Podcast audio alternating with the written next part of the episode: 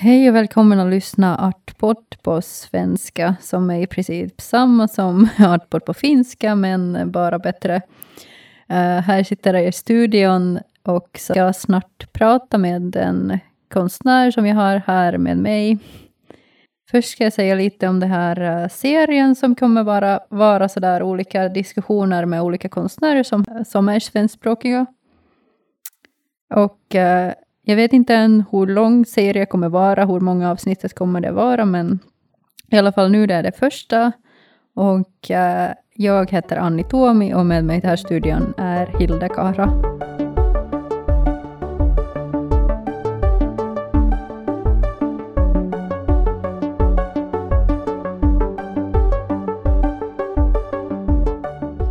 Hej Hilda. Hej. Hej. Ja, ska vi börja från att presentera dig? Så du är en uh, konstnär som jag redan sagt. Men uh, som konstnärsnamn du använder Bambi von Bonbon. Mm, ja. Och vart kommer den ifrån? Mm, ja, Bambi von Bonbon föddes när um, när jag läste min master på Bildkonstakademin. Så um, då så tänkte jag som att jag ville ifrån det här konstnärsegot och mitt namn. Så, och det kändes liksom som att alla jobbade mycket med att profilera sig som konstnärer och tänka på sig själv utifrån, utifrån framförallt. Och så jag tänkte att det skulle vara kul att experimentera med att ha ett alter ego som hette Bambi Won Bon Bon. Och jag tänkte att jag eh, Bambi inte skulle ha ett CV och Bambi skulle inte ja, vara lite rebellisk mot liksom, konstvärlden på ett sätt.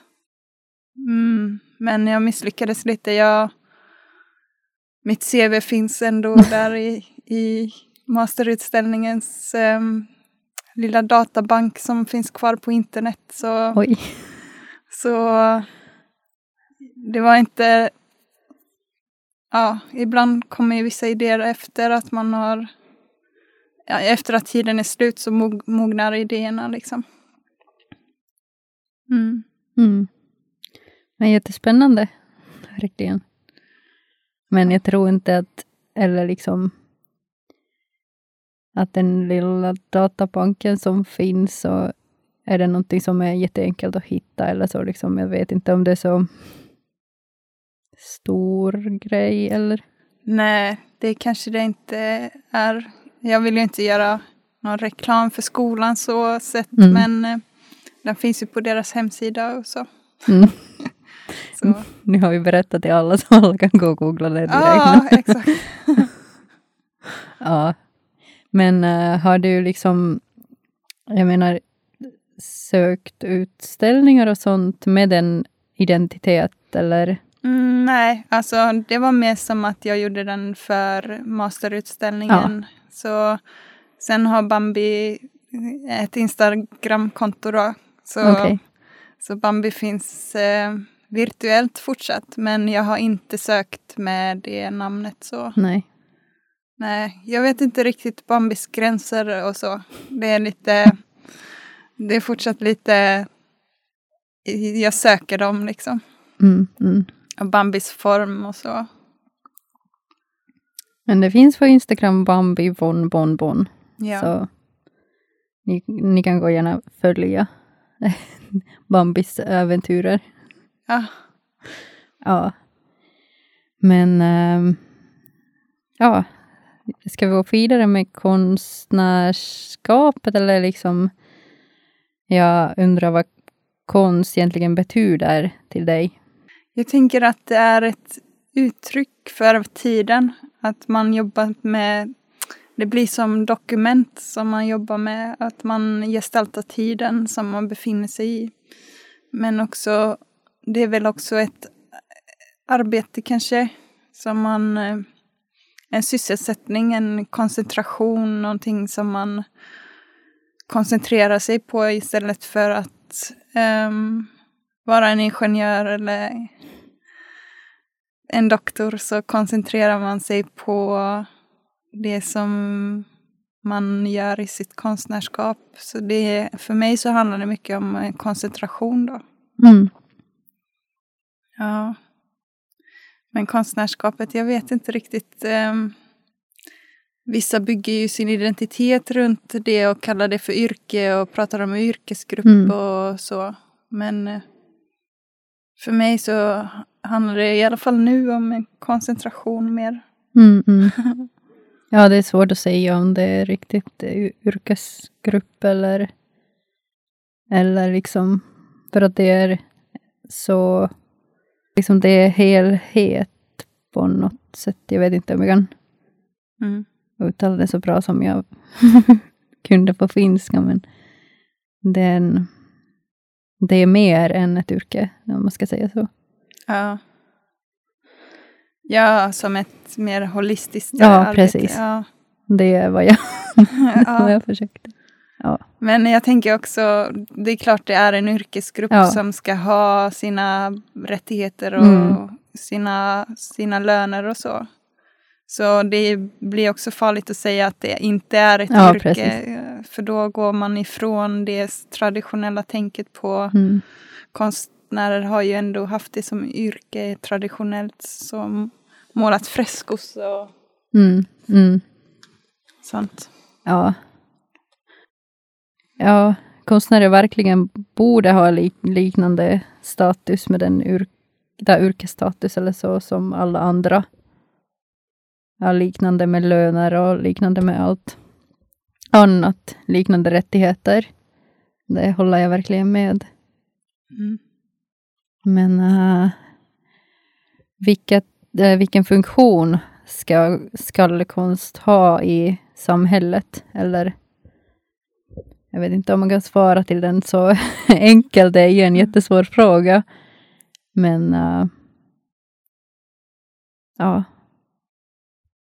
Jag vet inte ens själv om jag skulle kunna svara det helt. Ja. Jag tänker att konstens funktion, jag vet inte om konst har en funktion i mm. början. Eller från liksom om den ska ha en funktion. Och det känns som lite så här äh, att man tänker i objekt och projekt och läsbarhet och sånt när man pratar om funktion. Mm. Och jag, för mig så, så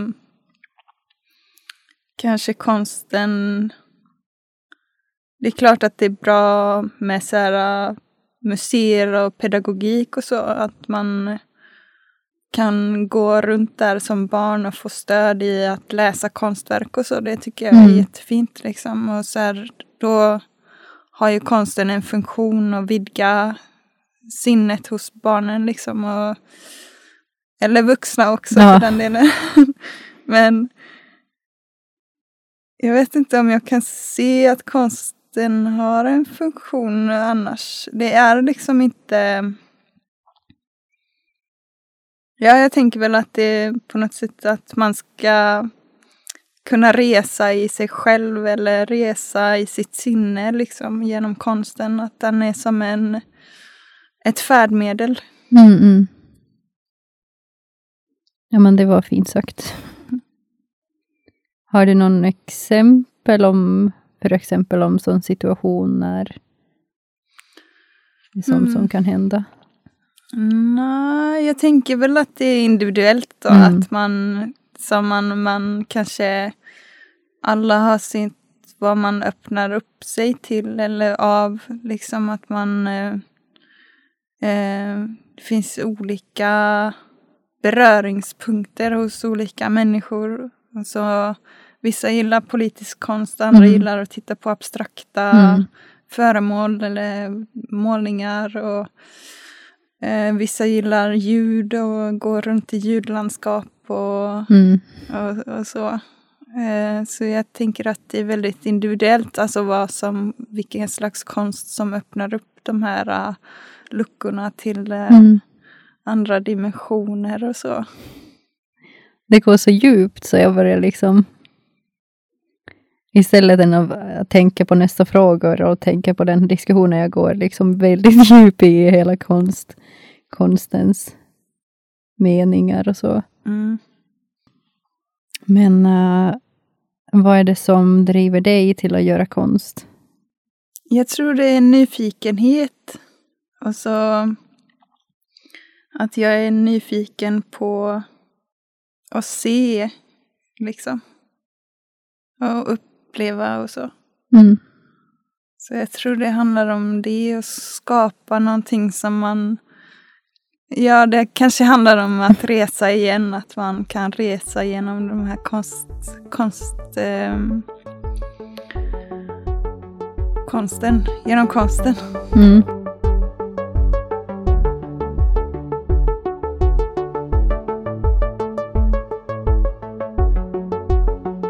Jag frågar näst, min äh, nästa fråga som är att äh, hur är det att tillhöra till en språkminoritet både i Finland och i Sverige? För att du är ju svensk finländare, säger man det så? Eh, Sverige-finländare? Sverige-finne. Ja. Okej. Ja. Ehm, ja, jag är ju uppvuxen i en eh, Sverigefinsk liksom minoritetsvärld. där liksom vi var många Sverigefinnar och gick i Sverigefinsk klass och sådär. Och ehm, kände väl en slags gemenskap i det och så Ja, jag vet inte riktigt hur det kändes att tillhöra den Mm. minoriteten, men det var kanske... Man blev ju liksom, det blev ju en, det är ju en stor del av min identitet liksom Ja. att, att eh, på något sätt tillhöra den här minoriteten och så. Det är svårt att hoppa över till ett Ja. annat ämne. Ja, jag, jag vet, men- frågan kom nu, men... men, Men, mm. ja. men just i, för exempel i Finland, när du har då studerat i Bildkonstakademin, så har du kunnat att studera på svenska, eller Mm. finns det som möjlighet? Jo, jo. Man Ja. kan skriva på svenska och Mm. det fanns svenskspråkiga lärare då när jag läste där. Och, och man, ja, det var väl, men jag vet inte riktigt om man fick stöd i liksom det där att man skrev någon kritisk text så var det en finska lärare i, finsk lärare i historia som kanske inte... Eller jag kände väl inte att jag fick liksom så mycket stöd i det, det liksom i tänkande så. Mm, mm. Men jag vet inte om de finskspråkiga fick det heller. Ja, För att det var ju så här inlämning och så här 40 elever som lämnar in. Och det kanske, Man kanske inte fick någon feedback ändå, någon av eleverna. Liksom. Jag gick inte och undersökte det men jag tyckte det var lite tråkigt att inte få någon feedback i det skriftliga liksom, som Mm, man mm. skrev. Men ehm, ja, mm. men det har varit relativt bra tycker jag. Vi hade en svensk eh, grupp också på akademin som vi hade så här konstkritik tillsammans med Harry Monni och Ulrika Mm. Färn och så, okej. så, så var vi några elever. Ja. Och så hade vi liksom kritiserat eller tänkte runt varandras arbeten och så. Mm, mm. Ja. Men det är ju bra i alla fall. Ja, det var bra. Det var roligt. Ja. Men det kom lite hektiskt just för att jag hade min masterutställning utställning då. Så. Mm. Men det var jättebra att prata på svenska och så. Mm, mm. Ja. Jag tänker hur det är vidare i arbetet då, liksom att finns det möjligheter just ansöka på svenska till någon gallerier eller, eller residenser eller Mm, nej, man söker Nej. ju ofta på finska då. finska? Ja. Ja. Ibland så kan man göra vissa ansökningar på svenska Mm, men mm. då får man liksom be om det nästan. Okej. ja. Mm. Jag tycker det är lite synd i tvåspråkig land eller så liksom att men så är det i alla är liksom, i alla andra yrken också att, att, att det majoriteten är på finska och det är svårt. Nej, men svårt att typ arbeta på svenska, eller liksom det är, det är inte vanligt i alla fall. Tror jag. Mm. Det är alltid bra typ i CV sådär, om, man, om man kan svenska, men sen blir det någon behov. Så det vet jag inte. Ja, exakt. Det brukar vara så här, det är bra om du kan prata svenska och så. Det sägs att det ska vara en fördel i, i Finland, men jag vet inte. Men nu är jag ju jag nyexaminerad så Mm, mm. jag har inte hunnit vara så mycket på fältet än och Nej. så känna in riktigt vad som gäller och Mm, mm. vart jag kan vara med det svenska språket och vart jag kan vara Mm, med det mm. finska språket. Men det känns ju som att det domineras av finskspråkig. Mm, mm. Ja. Till sinne kan man ju söka på svenska då. Mm. Men nu är jag reklam för ett galleri här. Det gör inget. Det var bra att veta, Ja. tror jag. Men eh, du, har, du har bott i både i Finland och Sverige. ja. Och finns det, eller tycker du att det finns liksom olikheter eller likheter i konstscen eller liksom? ja, jag har tänkt på den här frågan. Den är lite svår tycker jag. Mm. Igen, Eh, nej, det är, det är bara bra att tänka liksom. Och jag tänker väl att, nej, jag tycker det är svårt att svara på det om det finns några större skillnader. Jag tycker väl inte egentligen att det är några större skillnader. Mm. Utan det är så här unga, det finns unga, det finns eh, lite äldre. I Finland Ja. kanske det finns lite mer äldre konstnärer som är Mm. aktiva liksom. Mm, mm. Men i, det finns ju i Sverige också de som är etablerade men så det finns ju massa små gallerior som tar in lite äldre också Mm. och så. Och, och i Finland så känns det som att de äldre fortsätter på öppningarna eller på vernissagerna och, Mm. och sådär. Och, Mm. I alla fall min känsla är om finsk och svensk konstscen som jag känner för dåligt till att ens prata, men jag känner att eh, jag själv vet inte tillräckligt mycket vad händer i Sverige och det är inte någonting som pratas kanske så öppet just i konststudierna. Eller liksom, det känns kanske man är mer intresserad om Europa är typ, eller så, är inte, inte Sverige så mycket. Jag tror att i Sverige heller folk är generellt inte så intresserade vad händer i Finland. mm, I, inte, inte ens bara i konstscen, fast allt annat också. Så, ja, fast sen är det mycket sånt, typ kanske utbytesgrejer med liksom mellan typ Kova och eh, vad heter det nu, Kungliga högskolan eller någon, Mm. någon sådana grejer.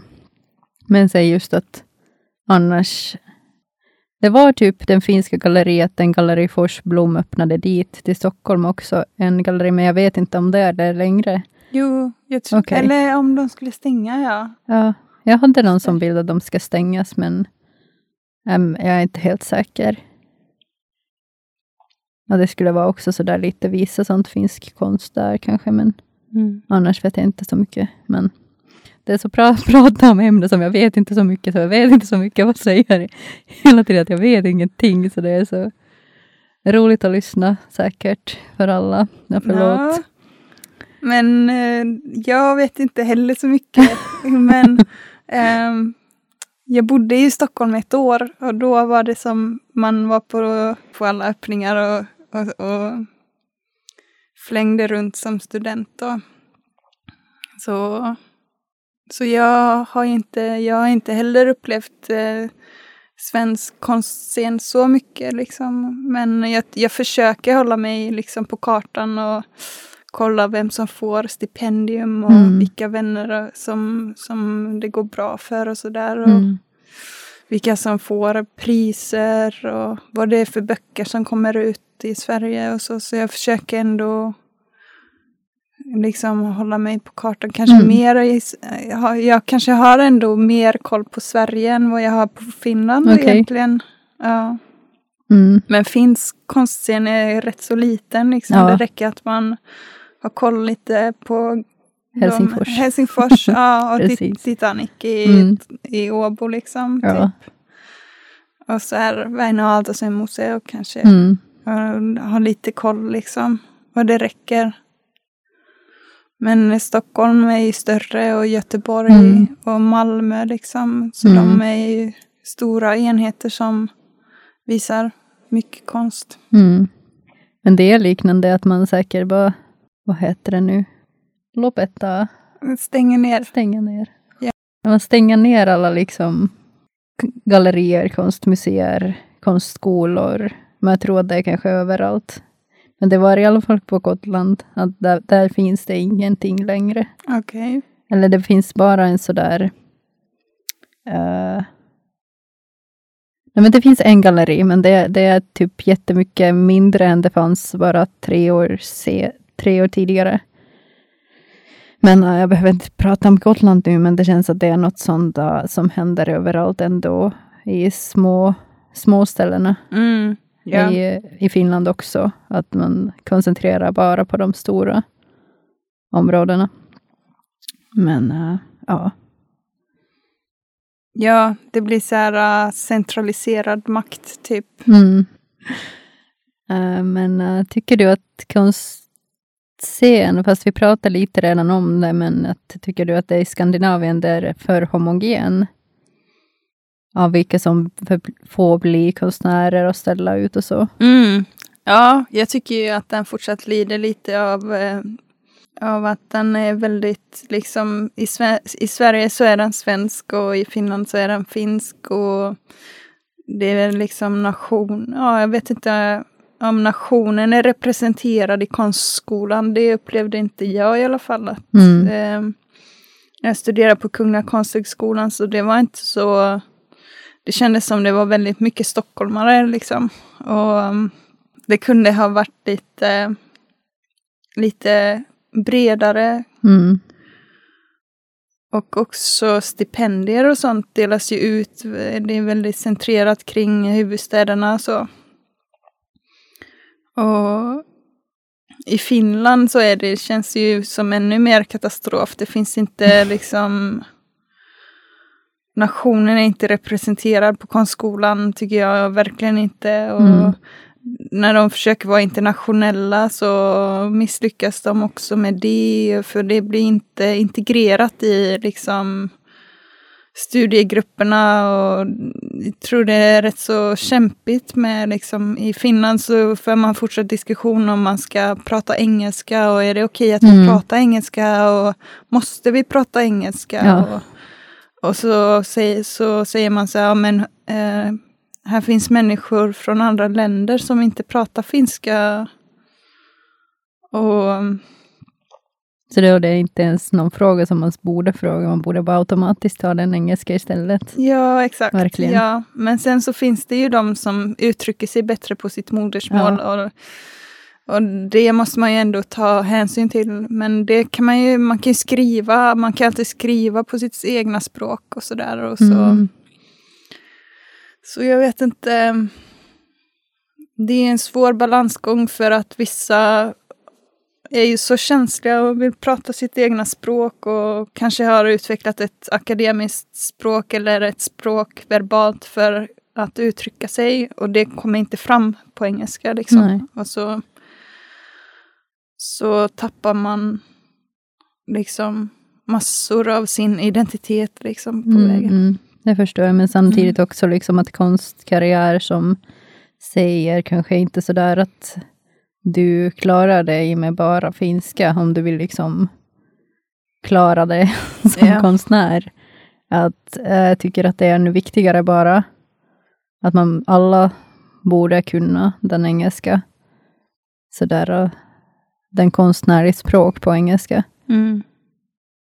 Jag, jag vet inte om jag kan allt heller, men liksom, jag tycker inte ens att det är någon, någon stor grej på konstskolor om de skulle kunna ha mer sådär engelskspråkigt. Vi i Vapaatarekoulu hade ingen engelskspråkigt alls. Ja, Om det var någon som, som pratade något annat språk, så det behövde vara någon av oss elever som tolkar Ja, det var liksom, jag tycker att det var helt eh, värdelöst, eller liksom att det är otroligt fel från skolan. Man kan, Ja. inte, man kan inte göra så. Nej. Om vem som helst kan få ansöka till skolan, Mm. men sen allt händer på finska, så det är bara fel. Ja, ja. Och det blir ju tungt också för den Ja. eleven som måste översätta hela Ja, tiden. precis. Man får ingen lön heller. Nej, nej. Det man kan inte koncentrera riktigt. Nej, det är bara katastrof. Nej. Ja. Ja. Men jag hoppas att de grejer går vidare, men jag vet inte om jag litar så mycket på systemet att jag kan tro verkligen att den, någonting händer. Mm. Det var precis någon nyheter som vi läste att, att Bildkonstakademin, eller hela Uniarts, fick någon, någon pengar för att göra det mer internationell. Ja. ja. Men Från Saastamoinen, eller? nej? ja, jag tror att det var Ja, Saastamoinen, ja. men jag, är inte, igen, jag är inte helt säker. Men, men eh, vad det kommer det vara? Ja, det är en bra fråga tror jag. Mm. Men de måste ha tagit åt sig någon slags kritik eftersom de inte Eftersom en annan enhet i samhället Mm. inte tycker att skolan är internationell nog. Liksom. Mm, Så då mm. bara, ja vi stödjer er och blir mer Mm, mm. internationella. Ja, Eftersom vi har hört att ni inte lyckas så bra på det. ja, Så det ger ju också en så här, um, liksom, när en annan enhet liksom hör av sig och vill stödja Mm. skolan i det så, Mm så kanske det växer ett, ett hopp, men jag vet inte. nej jag vet inte heller. Det var också någon, någon vad hette det nu, någon kolumn i en Helsingin Sanoma tror jag efteråt.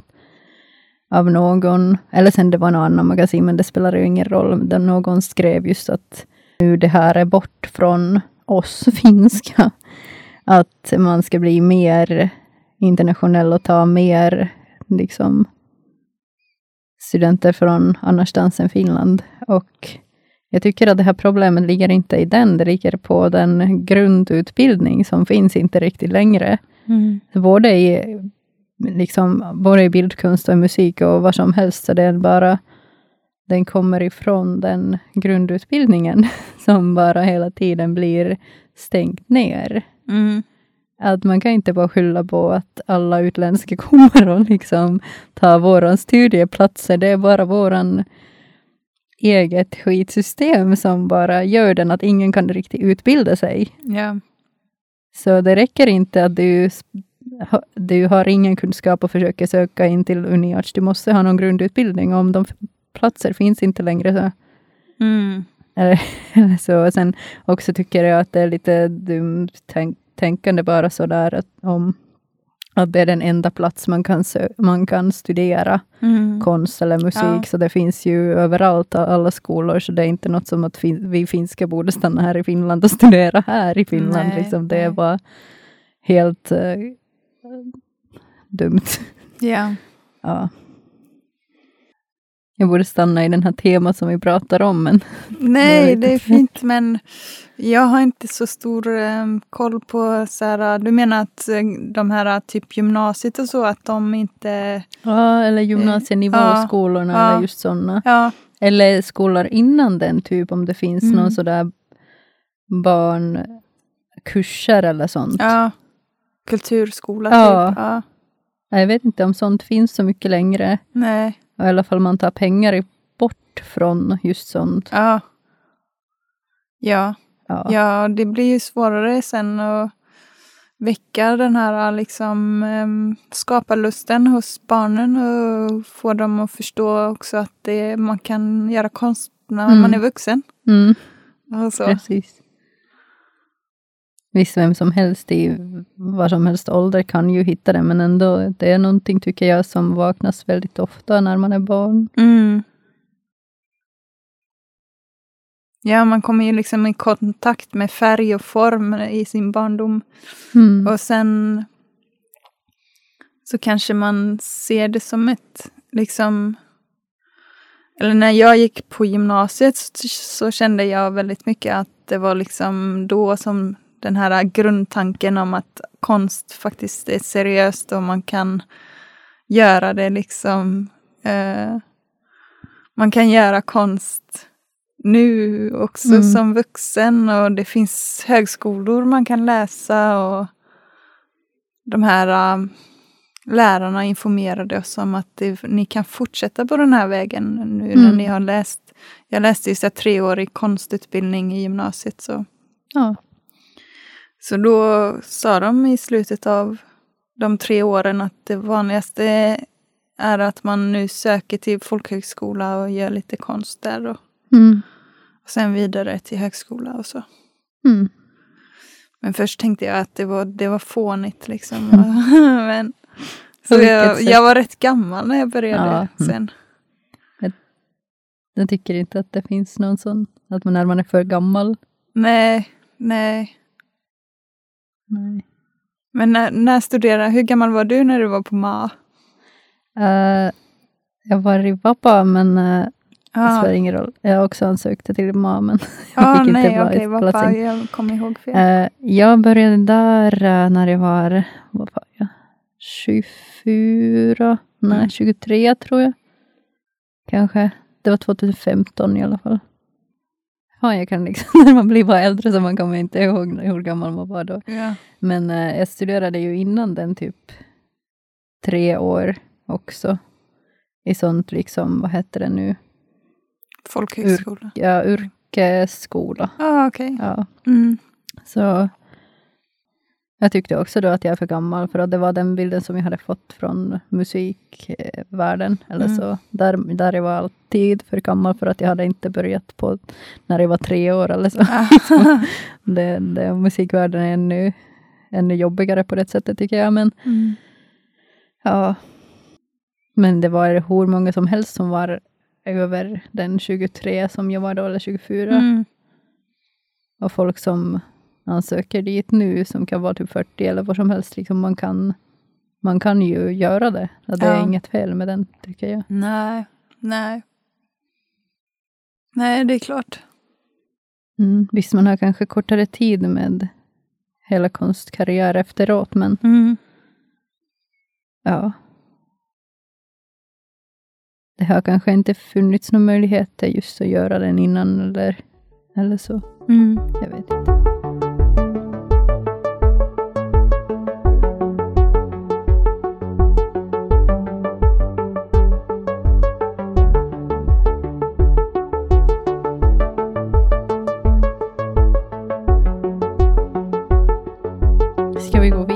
Ett helt annat tema igen eller hur känner du? Okej.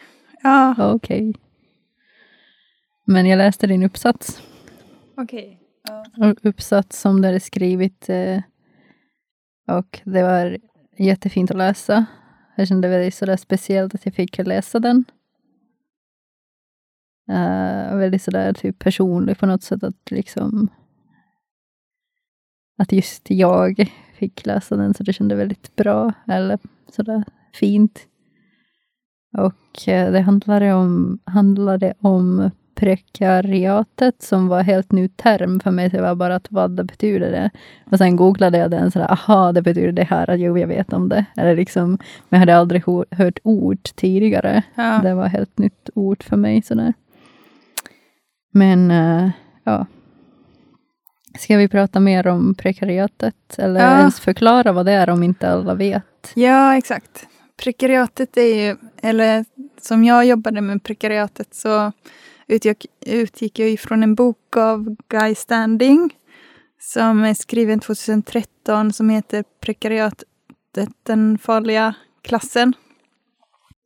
Ja, han skriver då om prekariatet som är eh, människor som har otrygga anställningsformer. Alltså som eh, jobbar till exempel deltid eller visstidsanställningar eller ja, som på något sätt inte har de här traditionella anställningsformerna i bagaget. Som, och de är ofta inte fackligt liksom eh, organiserade Mm. heller. Så, så prekariatet är den nya farliga klassen enligt Guy Standing och det tyckte jag var intressant så här att eh, vad är det som ehm, vad är det här för något farligt? Jag Ja, gillar lite precis. farliga, farliga grejer. Ja. Mm. Så prekariatet ehm, finns mitt ibland oss. Och, men det är ingen etablerad klass ännu. Och det är väl lite därför som Guy Standing då skriver om dem så att de skulle kunna bli lite mer organiserade. Som i, någon gång i början av 2000-talet så började de organisera sig i Italien och Frankrike. Men eh, det har inte, det har liksom tunat bort lite nu. Så jag undersökte prekariatet och um, ja, tyckte det var lite spännande. Och så. Men det är ju jättespännande. Också sådär man, jag känner till att jag tillhör till den där gruppen på något sätt. Så också som konstnär, men sådär liksom att deltidsarbetare och liksom olika projekt där, här och där. Fast nu, jag är ju fortfarande typ mammaledig, men ändå sådär när jag går tillbaka till arbetsliv, så det är ju, det är ju sånt eller så. Ja. Mm. ja, det är ju många konstnärer som, som tillhör prekariatet och akademiker och Mm. så. Men också de här som cyklar runt på stan och, Ja. och delar ut eller kör mat och sådär. Mm. Det är ju ofta de här och, eh, grupperna och städ, städare. Det finns ju väldigt olika liksom, yrkesgrupper i prekariatet. Mm. Vilket också gör det, skulle kunna göra det väldigt dynamiskt. Som om den skulle vara en organiserad grupp. Mm, liksom mm. så skulle man kunna stå, stå för lika rättigheter för många yrkesgrupper. Då. Men hur valde du den teman? Eller liksom, var det den som... Eller du kanske svarade till den också sådär samtidigt nu när du pratade om det? Var, var det varför jag valde? Ja, Aha. att skriva om det. Ehm, just det. Ehm, jag tänkte som, som jag sa i början att Mm. Bambi von Bon Bon var som Mm. att jag ville lämna min egna identitet. Så jag tänkte också prekariatet som att jag skulle kunna på något sätt tillhöra prekariatet under min studietid och liksom undersöka vad det är för ehm, känslor kanske mer som eh, prekariatet på något sätt ehm, går igenom och står i. Mm. Och det handlar ju mest om att eh, liksom fantisera om att tillhöra prekariatet än att tillhöra prekariatet upplevde jag då eftersom jag ändå studerade på akademin och hade, hade liksom studiestöd som ett stabil inkomst men det är inte så mycket som man får av det Nej. heller. Men, ehm, men att, ja, kanske själva mastertiden också, eller liksom masterstudierna kanske var lite, lite tillfälliga, liksom Mm. att man befann sig i en bubbla och jobbade mot det här Mm. slutgiltiga slutmålet som var den här eh, masterutställningen då. Mm, och man levde i en slags spänning och Mm. liksom hela tiden var man tvungen att tänka på någon masteridé som man skulle genomföra och det skulle bli storslaget och, Mm, mm. Och sådär. Men jag försökte leva mig in i prekariatet på något sätt och jag gick ju inte så långt så att jag skaffade mig något deltidsjobb eller så men Mm. det var mer som ett mentalt landskap att jag Mm. försökte befinna mig i, tankemässigt i det här. Och det känns ju också väldigt ehm, som att jag är så väldigt privilegierad när jag bara kan tänka mig att vara prekär. Jaha, mm, mm. Fast ändå så tänker jag att om man förstår att man tillhör inte till den gruppen så ja, det är svårt att få den tanken ut sådär riktigt bra. Men just att kanske det är lite privilegierad då också för mig då. Eller i alla fall liksom för mig, det känns just nu att det finns ingen sådär rädsla om in, inkomst eller så. Eller liksom allt är ändå väldigt stabilt. Fast jag får bara sådär barnbidrag och sånt just nu. Och uh, sen sommaren ska jag jobba och så, men ändå, det känns ändå att jag har ingen sådär riktigt rädsla om inkomsten. Och samtidigt känner jag liksom att det är kanske en, en uh, del av att tillhöra till den här prekariatgruppen. Ha lite sådär, inte kanske rädsla, kanske fel ord, men mer sådär att inkomsten måste ju komma från någonstans. Ja, exakt. Mm. Ja, jag tänker att det som det finns en rädsla men också kanske det lägger sig sen att man vänjer sig vid att Ja. det inte är stabilt. Att Mm. man liksom vänjer sig vid den där terrängen av att hela tiden eh, ha nya projekt eller nya Mm. arbeten och eh, att man inte har en stabil ekonomi. Mm. Liksom att det blir men också kanske pengar kanske blir sekundära när det Ja. är så. Men jag vet inte. Det känns som fortsatt som att jag pratar från ett privilegierat, eh, från en privilegierad position. Och Mm. liksom eh, de som lever i prekariatet borde liksom tala för sig själv. Ja, Och så. så det Ja. känns som att jag... jag ehm, förstår. Ja. Alltså jag tänker mig att min position är privilegierad för att jag har min akademiska bakgrund liksom. Mm. Men, ehm, men jag har ju inte någon ah, liksom konstnärslön eller sådär. Mm, mm, Så, så jag är inte liksom ekonomiskt eh, tryggad på något sätt. nej. Eh, Men ändå känn- känner jag mig privilegierad och tänker, jag vet inte riktigt om jag tillhör prekariatet själv Mm. liksom, just nu. Mm, mm, mm. Och så. Jag har svårt att föreställa mig att jag är prekär liksom. Men samtidigt så är det mycket möjligt att jag är det Mm, mm. nu.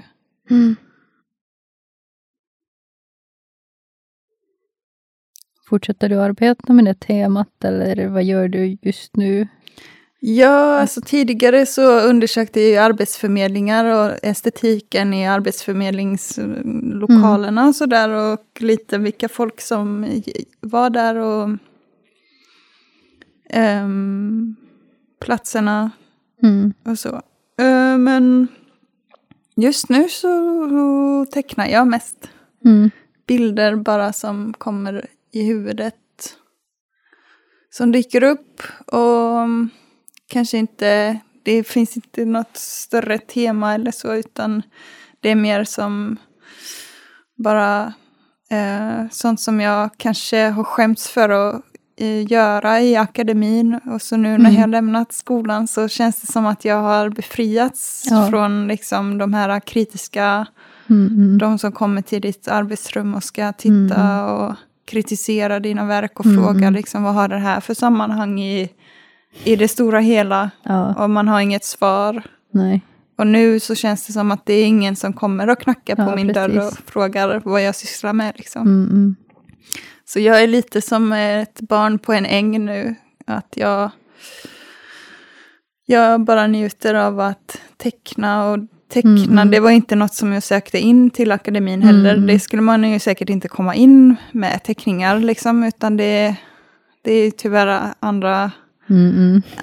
t- inte tyvärr då, men andra, vad heter det, andra uttryckssätt som är mer populära. Om man Mm, vill mm. komma in på akademin så Ja. måste man ju tänka lite på det, liksom Mm, att man kan nog inte söka, söka in med sina fina teckningar och så, Mm. utan man får förhålla sig till, till att vara lite mer, vad ska man säga, man ska vara i tiden och man ska vara lite extrem nästan, Mm, för att komma in tror jag. Mm. Jag tror det också. Ja, Ja, det måste vara en jätteskön känsla verkligen att liksom bli befriad av, av den pressen och liksom den akademiska pressen kanske. Eller sån liksom att man måste hela tiden kunna försvara sådär. Eller kunna svara typ bara att vad allt handlar om och vart kommer den ifrån och så. För att man vet ju inte när man gör konst alltid, mm. som du sa också. ja exakt. Mm. Så jag är nog tillbaks i det där att jag gör vad jag vill. Mm. Vilket man kunde göra i skolan också. Ja. Men samtidigt så kändes det som att man hela tiden skulle ha ett förklarande koncept liksom runt sitt skapande. Mm. Att man var tvungen att kunna formulera det man gjorde. Liksom. Mm. Mm. Jag börjar känna att vi har pratat väldigt lång tid. Faktiskt nästan en timme som vi har pratat redan. Okej. Men jag har den sista frågan där, så jag vet inte, som går helt i annan tema igen. Ja. Som kanske är lite störande för alla som lyssnar. Jag förlåter igen om den, men det är bara det här är min, äntligen min första avsnittet som jag spelar in. Jag hoppas att det här är också det första avsnittet som kommer ut, så att det blir riktigt orden, att jag inte bara, eller, eller när jag säger så här så, saker, att men det här är första grejen, så jag hoppas att det är inte den andra avsnittet som kommer. Men just det får vi se. Jag hoppas att det här är i den ordningen. Men eh, att, att det var svårt för mig att liksom... För att det är ny serie och så, så liksom att hur den, hur den kommer se ut och sen ändå just den att jag har alltid brukat bara typ gå och intervjua och inte kanske ha några riktiga frågor. Så nu kände jag att jag måste verkligen göra någonting åt det. så att jag måste ha någonting att jag kan kolla på. Så för att jag känner, mig så osäker med språkligt, fast jag känner mig inte så jätteosäker som intervjuare riktigt, men det blir liksom lite obalans eller så. Jag nu verkligen jag märker att det är otroligt obalans för att jag har skrivit sådana frågor så där i den ordningen att nu frågar jag bara dem och Ja. diskussionen kanske inte följs över, men jag är bara för självkritisk nu för jag ska sluta med Ja, det. jag tycker, nej, jag tycker det har gått bra. Ja, men uh, den nästa frågan var att uh, hur påverkar klassamhället konstverkens uttryck, frågeställningar och teman? Och det var en stor fråga, Ja. med tre frågor i princip faktiskt. Mm. Ja, Hur påverkar klassamhället? ja. Ja, Jag vet inte om du vill ens eller, Jo. Jag vill inte svara, men Eh, nej, jag tänker att så här, det är ju den borgerliga konsten som ofta har, eller den borgerliga konstnären som har synts liksom. mm, Och eh, den, det är ju den borgerliga eleven som fortsatt verkar på konstskolan och eh, den privilegierade eh, som finns där i akademin och sen får de här s- bidragen och ställa ut sin konst och sådär. Så det, Mm. det fortsätter ju fortsatt liksom den här traditionen av att en eh, att det är ett att man föds till att skapa. Nej men eh, att man kanske har en konstnärsfamilj eller annat bakom sig. mm, Men jag tänker att klass också spelar stor roll i det som ställs ut. Att Mm. man... Mm. Men samtidigt så tänker jag att det börjar ju se bättre ut. Att det finns ju andra röster också som Mm. hörs och syns med till exempel eh, Black Lives Matter. mm, Så, så då går ju museerna och sådär efter eh, liksom och eh, försöker att skapa en identitet runt, runt omkring eh, liksom till exempel, ja, till exempel Black Lives Matter så, så har de plötsligt så tar de fram liksom eh, Ja. konstnärer som mm, konstnärer och koncept som ska passa in i det här um, um, i kampen mm, och att vara i tiden och så. mm, mm. Och, um, men jag vet inte om det bara är en ytlig gest liksom ja, det också. känns, för, för mig det känns så i alla fall, eller liksom för att alla de, just vem är där i, vem är de, de som bestämmer typ för exempel pengar till museet, eller vart kommer alla pengar ifrån, Mm. eller vem sitter runt en bordet där, så den, de är inte, eller de är alla de privilegierade personer ändå, Mm. eller liksom de, jag tycker att, eh, eller det är lite kanske jobbigt att säga. Men uh, jag tror att det är mest bara sånt lite sånt, vad heter det, whitewashing eller liksom ändå att man försöker visa visa ut någon bättre bild som det faktiskt är inte Mm. ändå. Att hela konceptet av, av museet, eller liksom av, av eller liksom hela, hela den uh, instituten och allt möjligt sånt borde ändras på något sätt innan de kan riktigt göra någonting. Ja.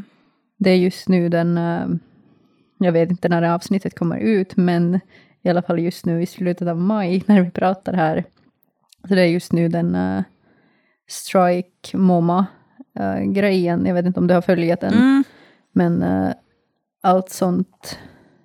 Jag, jag, jag, är inte den bästa personen att prata om det där för att jag vet inte tillräckligt mycket och jag på svenska det är ännu svårare. Ja. Men uh, ja, lite, lite, lite den grejen i alla Mm. fall. Att det är fint att museer gör någonting men det är typ liknande grejen, typ någon stor bank eller polis eller vad som helst som organisation tar del till Prideveckan och vad gör de riktigt? Eller Ja. liksom, det är det är jättekomplicerat. Ändå fint på något sätt att försöka vara med, men är de med på riktigt? Så det är liksom, ja. Ja. Ja, exakt. Det blir bara så här symboliska gester typ som ska hävda samtiden och så. Men ehm, ja, jag vet inte om det ändå väcker någonting liksom hos ehm, betraktaren, tänker jag, Mm. som besökaren. Att Mm, så här, kanske, kanske få syn på någonting annat som inte som man annars skulle missat liksom. Mm, mm. Just med så Black Lives Matter och de konstnärerna som, Mm, som att man tar upp liksom eh, människor med olika bakgrund istället för bara, eller man tänker kritiskt kring sitt liksom kring vilka som är representerade. ja. Så det kanske får en effekt men Mm. men samtidigt så kan, eller så är gesten, den är ju liksom så här bara som du säger, whitewashing liksom. Mm. Så här, eh, ja, Mm. det är en svår balansgång tror jag också för Mm. Hela Eh, museiinstituten borde ja. ändras helt innan någonting just ska hända. Just. ja, Allt vad museer är egentligen något som är ko- koloniserad, eller liksom i början av museer, vad man visar där, så, eller i början av tiden, vad visade man i museer, så det var mest vad man har tagit från någonstans genom Ja, koloniseringstider det. och sånt liksom, så stöldgods. Ja, Ja. så den bakgrunden ligger ju där så, och finns fortfarande, eller liksom att det finns hur många som helst museer som har allt möjligt från någonstans som de borde inte ens ha där. Allt konst och alla andra objekter. Mm. Ja men det är jättesvårt. Jättesvårt. Ja, exakt. Du menar att det ska, man ska ha en större förändring innan Ja. man kan... Ja. Jo, men det är jag enig i. Ja. Mm. Det har varit någon försök till den, den europeisk museilag eller någonting de då försökte gå, få igenom men det gick inte riktigt för att som skulle ha varit mer sådär, vad heter den? Inklusivt eller, eller så. Men Ja. eh, det gick inte riktigt igenom. Jag vet inte vad, vad om, om hur går den är just nu med, med den. Men Mm. Ja, jag hoppas att ändringar är kanske på väg, men när kommer de? Så det är en bra fråga. Ja, ja, Mm. ja. Exakt. Det, men det gäller ju bara att pusha på. Så Mm. Det handlar ju om upplysning och liksom förändring kommer inte av sig själv utan man måste prata om det på ett Mm. sätt. Ska vi säga så, eller hur ska man säga? ja, det börjar kännas som att det var det här. Ja, det börjar kännas så att jag vet inte hur, hur mycket jag kan prata mer innan att jag börjar bli bara så här eh, liksom jättelånga eller långsamma tankar. Mm. Eller så. Då känns det att det är bra tid att sluta. Ja. Fast det har varit jätteintressant att prata ja, tack för att jag fick komma. Ja, tack själv att du kom.